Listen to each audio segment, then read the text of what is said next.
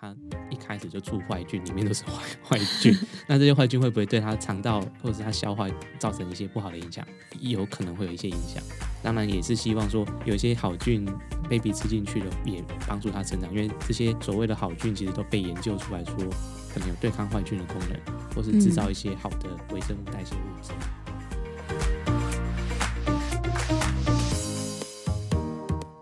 嗨，小一这周聊什么？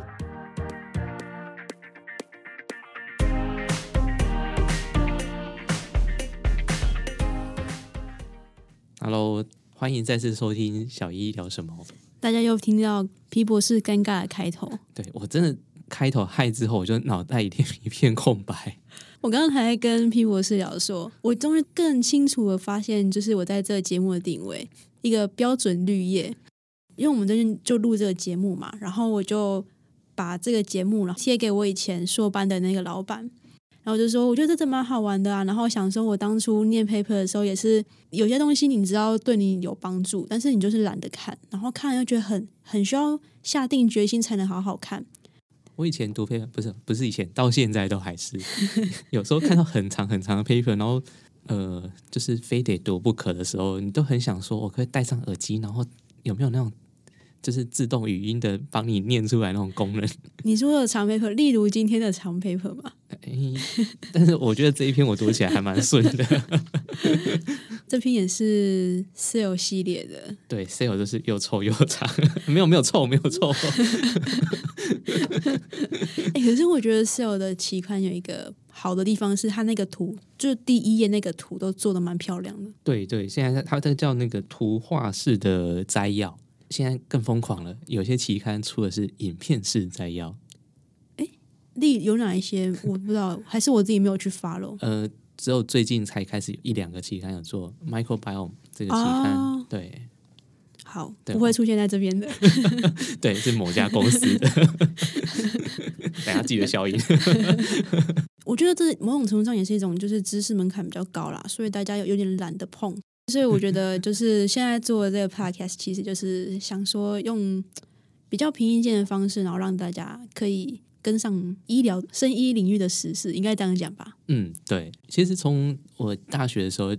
呃，系上就还蛮注重科学表达这件事情。我知道你讲的是什么意思，但是我第一次听到“科学表达”这个词。嗯，也也许有些老师会用这样的词汇，但是其实我们也以前不是这么讲，因为其实我们就是上书报讨论课，嗯嗯那书报书报讨论课一样就是读 paper，然后我们一个人有十五分钟、二十分钟，或是到三十分钟的时间，你可以就是让你讲这些文章。那你要怎么把作者的文章、一篇可能十几页？当然，当然，刚开始学的时候，老师不会叫你读那么难的，他可能叫你读一个五页的那种文章，然后你怎么有条理的把对方的故事把它呈现出来，好像讲的是你的东西的这样一回事一样。那个时候就是因为这些做这些实验，其实有一步骤一步骤一步骤的逻辑这样下来的。以前古早时代是用投影片，可能现在没有人知。有我 高中的时候应该也看过。我我有我小时候看过，好，小小时候三个字讲很小声。就是那个透明透明纸、透明片，对？那种。但是后来现在都用电脑嘛，我好像在我的安心班有看过。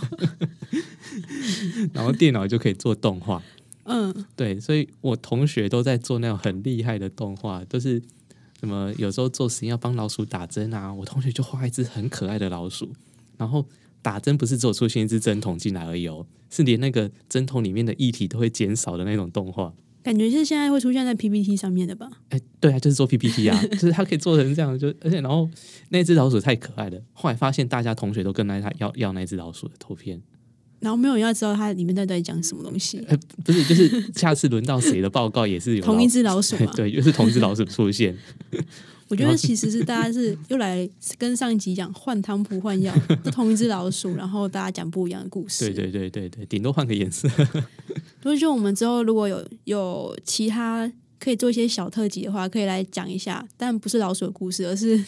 可能我觉得可以聊一下，讲的好像很厉害，什么科学表达，反正就是怎么样讲故事这件事情。嗯嗯，那我们今天科学表达的的部分，就是由 P 博士帮我们消化这篇比起上一集的那一篇来讲，它其实蛮大篇的。嗯，就是要讲母乳里面的细菌。母乳对。那你知道台湾卫福部有一个蛮有趣的统计，它就是统计说母乳哺育上升的幅度。最一开始，他有写到一个回推到民国七十四年，一八一九八五年，妈妈把那个小孩生出来之后，然后产后一个月，就是完全用母乳来哺育的这个比率是只有三十二点五 percent，有比你想象的多吗？比我想象中的少，我觉得还好，对，但差不多。我我比较好奇的是，逐年增加还是逐年减少？因为他这个接下来的调查是两年一次的统计，然后最近的这一个统计是二零一八年的。二零一八年，他接下来的调查应该是有做稍微的调整，所以他的统计的东西是两个月以下，然后用纯母乳哺育的这个比率跟四个月以下。到二零一八年的时候，两个月以下，然后纯母乳哺育的这个比率是六十二点五 percent，哦，完全多一倍。对。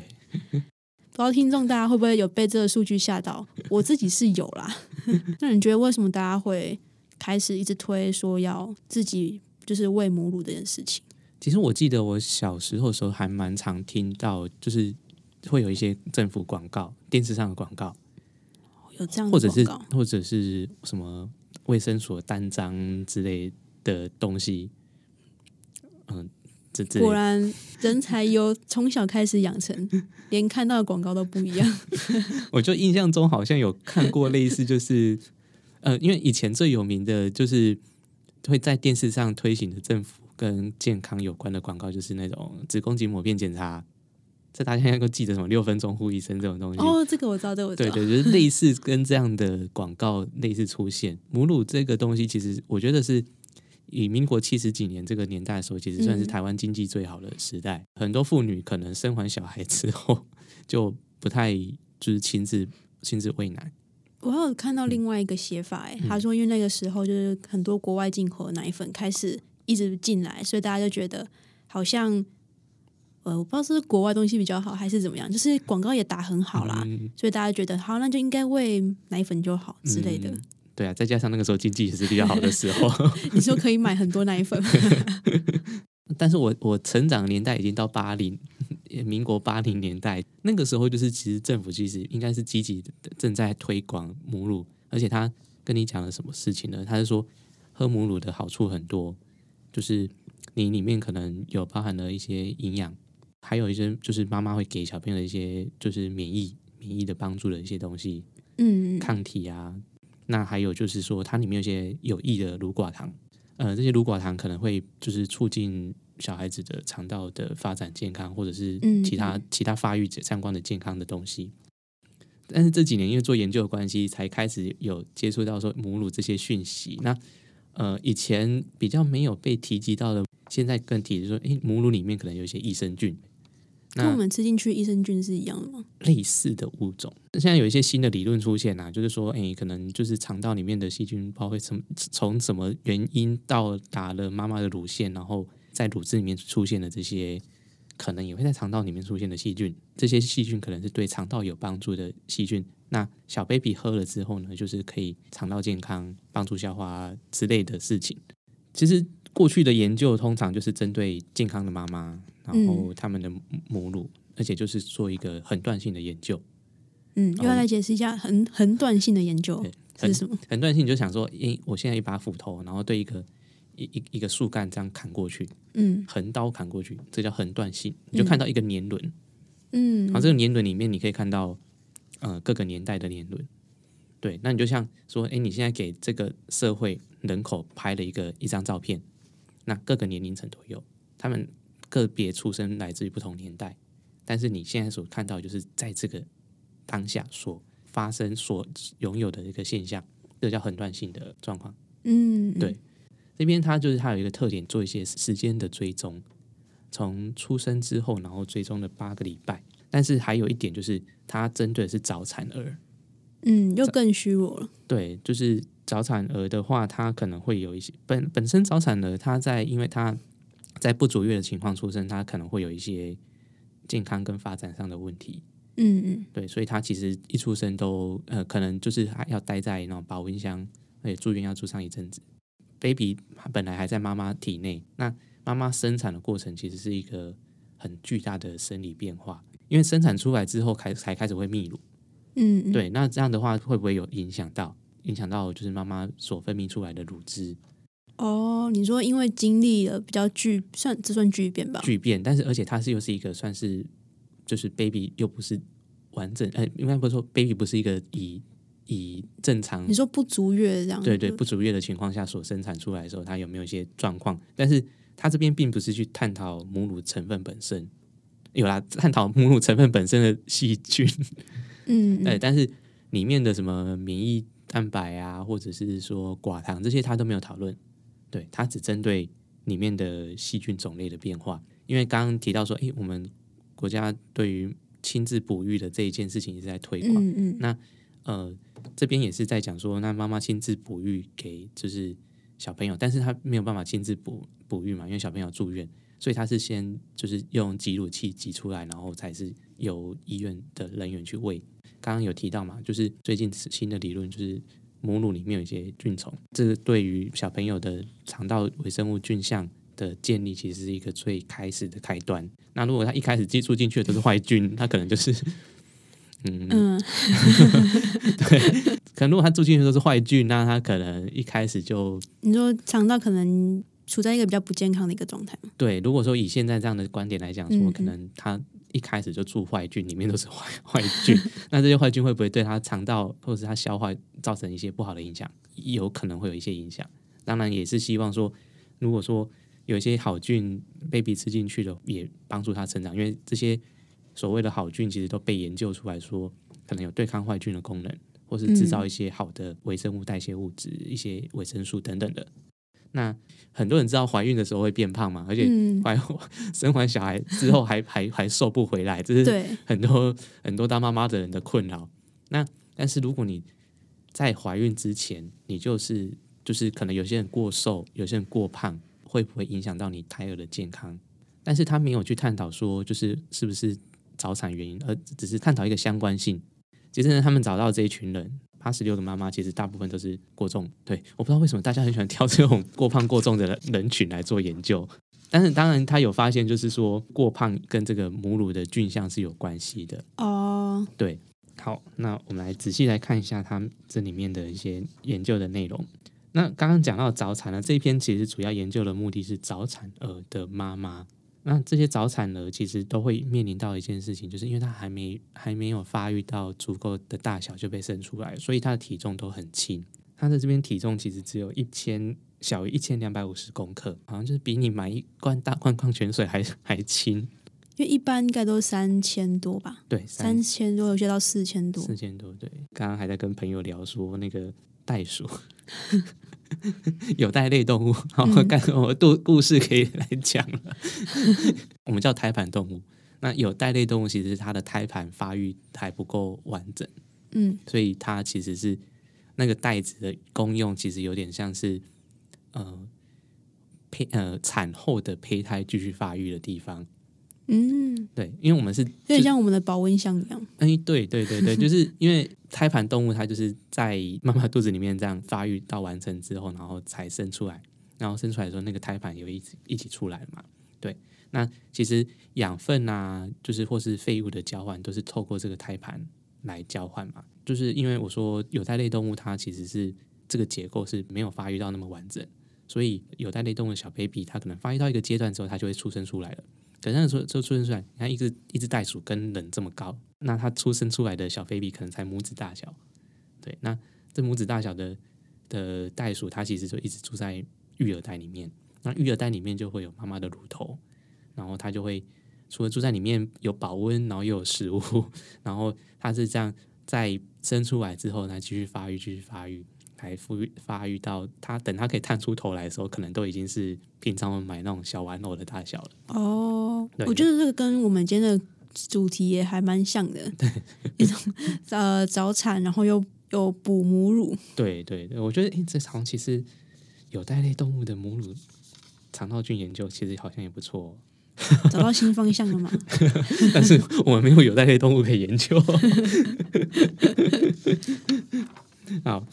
呃，因为这些有些是非常早产，不到三十周就产出来了。这样七个月，四七二十八，对，七个七个月。那很有趣的一件事情是，四十二 percent 的妈妈其实是是过重的，过重或是肥胖的，而且也是有将近六成的妈妈是有在怀孕或者是生产前后有暴露到抗生素的，所以她挑选这些族群是蛮特别的，因为通常这些 早产，然后体重过重、过胖，怀孕前就过胖，然后还有服用抗生素，在做这相关常呃就是微生物的研究的时候，常常就是被排除的一群人。我说他反而是找 这一群人，对啊，因为抗生素，因为我们平常可能想要看的就是你最一般的时候一，般的时候的微生物像，但是你就是这就挑的那个有吃抗生素的人的时候，其实就是被干扰的。那所以有一些很常用的抗生素，其实就是在这这些族群当中被使用，而且就有影响到这些菌相，多多少少也会因为你服用抗生素，你细菌量减少了，那他接下来在做研究的时候送去做定序，那细细菌的 DNA 不够，你也可能做不太出来。嗯，所以他这边就很很详实的就把他说，哎，其实他原本收了五百多个样本，最后排除掉一些定序做不出来的样本，就剩下四百九十个的母乳样本可以去做研究。刚刚一直有强调说，他在出生后，然后一周、两周、三周，追踪了八周，他发现到的就是说，这个母乳的微生物菌相其实是随着时间改变，当然就可能受到一些其他的因素影响，也说不定，而且还有可能就是呃挤乳的过程啊，所接触到的东西可能都会影响到。但是有一点就是说，他收了这些那母乳菌相，其实找不到一个大规律的方向，但是就是有一些细节的地方其实是有规律的。对，不会像说肠道菌，你在一个健康人的肠道菌里面看到的，就是有两大的菌群。那谈这些微生物菌相的变化，其实我们最常听到的就是什么 alpha diversity、beta diversity、阿法多样性、贝塔多样性这些，嗯，算是一些生态学的术语。简单的讲，就是说阿法多样性，它是看的是你这个样本内的物种种类、细菌种类的多寡。那贝塔多样性就是你不同样本、不同妈妈或是不同时间点的样本之间的的差异。在这边的话，其实是都会随着时间去改变，因为它这些是综合性的指标嘛，你也你还是得就是跟人家讲说，到底是什么东西改变，嗯嗯可能整体上是有改变，但是谁贡献的比较多？他这边有提到了有几只细菌啊，例如说不动杆菌属啊、乳酸菌、葡萄球菌等等的这些菌，它会就是随着这样这个在这个八周的时间内会有一些变化。最后，他文章里面有提到说，baby 喝了这些母乳里面会，他会发现说，这边明显随着时间变化的细菌，你去查相关的这样的菌种来源，它是环境的来源，或者是有些是皮肤上的来源。皮肤上的来源就是其实可以知道，就是说本来皮肤就会有一些就是表皮葡葡萄球菌，那表皮葡萄球菌可能会透过哺乳，但是这些早产儿是没有直接可能在挤乳的过程吧。对他讲到说，有些妈妈她不是不是用挤乳器，就是那种电动的，可但是可能是自己手挤的，所以就会可能有一些手部污染。作者觉得说，这个可能是他研究的限制，但是也是他研究的特点，因为他说这样才是接近真实的状况。如果你说你控制很好，每个妈妈要挤乳之前，然后你都要去说一次消毒，也许是控制的很好，可是并不是实际上状况，并不是这么是这样子。小朋友可能真的是吃下了很多环境当中的常在菌虫，那那些早产喝下去之后，对他们的影响上来讲，这些环境菌虫其实一般就是认为是无害的。除了刚刚有提到的是表皮葡萄，呃，他没有讲表皮葡萄球菌，这是应该是分析技术上的限制。但是葡萄球菌属有一些是致病菌嘛，有一些潜在的的致病菌可能都还包含，也包含在这里面。那他们呢就去做了一个有趣的分析，就是除了说，诶看到细菌会随着时间的变动增加减少，那呃他们还有去预测说这些细菌，这些在母乳里面的细菌会有怎么样的代谢功能？呃，他们发现说有一些代谢的功能，就是随着哺乳的时间就逐渐的减少了。那像就是有一些糖类代谢的一些代谢途径逐渐减少了，但是还有另外一些就是跟能量代谢有关的细菌的基因是逐渐增加。如果说今天妈妈是有这样的情况嗯，的话，那她到底要不要喂自己的母乳给小朋友喝呢？我觉得这个倒不是需要过度解释这样的现象，因为因为其实没有更多的实验证据来证实说嗯这些增加或减少的代谢途径对于 baby 喝了有什么影响。但是间接所知道的就是说，母乳的营养成分可能在改变。但是也有一些情况下，就是说，他有分析到说，致病菌的数量稍微增多，然后可能如果说小朋友如果免疫力更差一点的话，就会被感染。所以我蛮好奇一个点，就是这篇它后续的应用最大的点在哪里？后续的点的话，其实早产妈妈她的这个母乳变化是不是状况会比较没有那么好？然后过去是没有没有没有没有特别研究，过去比较多研究是针对健康的妈妈。如果说早产妈妈她的你说成分可能哦，有差的话，嗯，那是不是有需要搭配其他的配方奶哦之类的，或甚至是说甚至是说现在有像台湾，我不知道其他国外有没有，像台湾有母乳库，母乳库是什么？就是有点像血，就是捐血这样。哦，对你就是捐这个母乳啊、母乳库它有点像是嗯、呃共享吗？你是说有点像原本是捐血，然后现在变捐母乳这对样。对对对，捐母乳这样这样的哦概念，就捐就类似像捐血的概念。这一篇的话，后续研究可以去探讨说，是不是真的有，比如说营养成分上，是不是真的对于小朋友来讲，尤其是早产，可能嗯，有更不足的地方之对类的。这边所探讨的跟母乳细菌成分的影响，它都是针对妈妈。那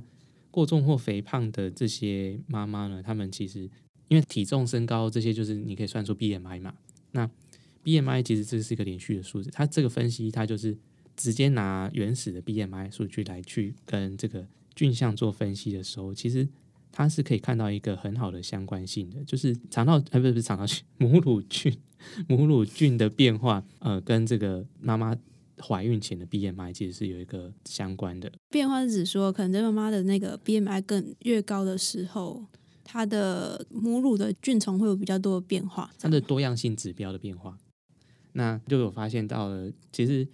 哪些细菌我就不细讲，但是呢，有一些细菌是环境当中的常在菌，有一些就是有致病菌，例如像是大肠杆菌。大肠杆菌有时候我们会认为它不是很好，就是因为它有时候也是会有一些呃毒素的产生。那还有就是葡萄球菌，葡萄球菌其实除了皮肤有之外呢，那它也是一个医院里面空气当中本来就一个哦散布都有的。所以其实有时候常常会在医院里面，有些人非常虚弱，非常虚弱，会得到院内感染。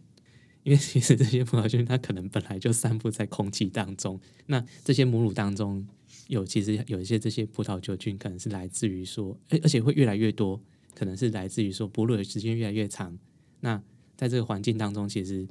呃一直有接触到呃嗯，医院里嗯面的葡萄球菌，所以才会越来越多。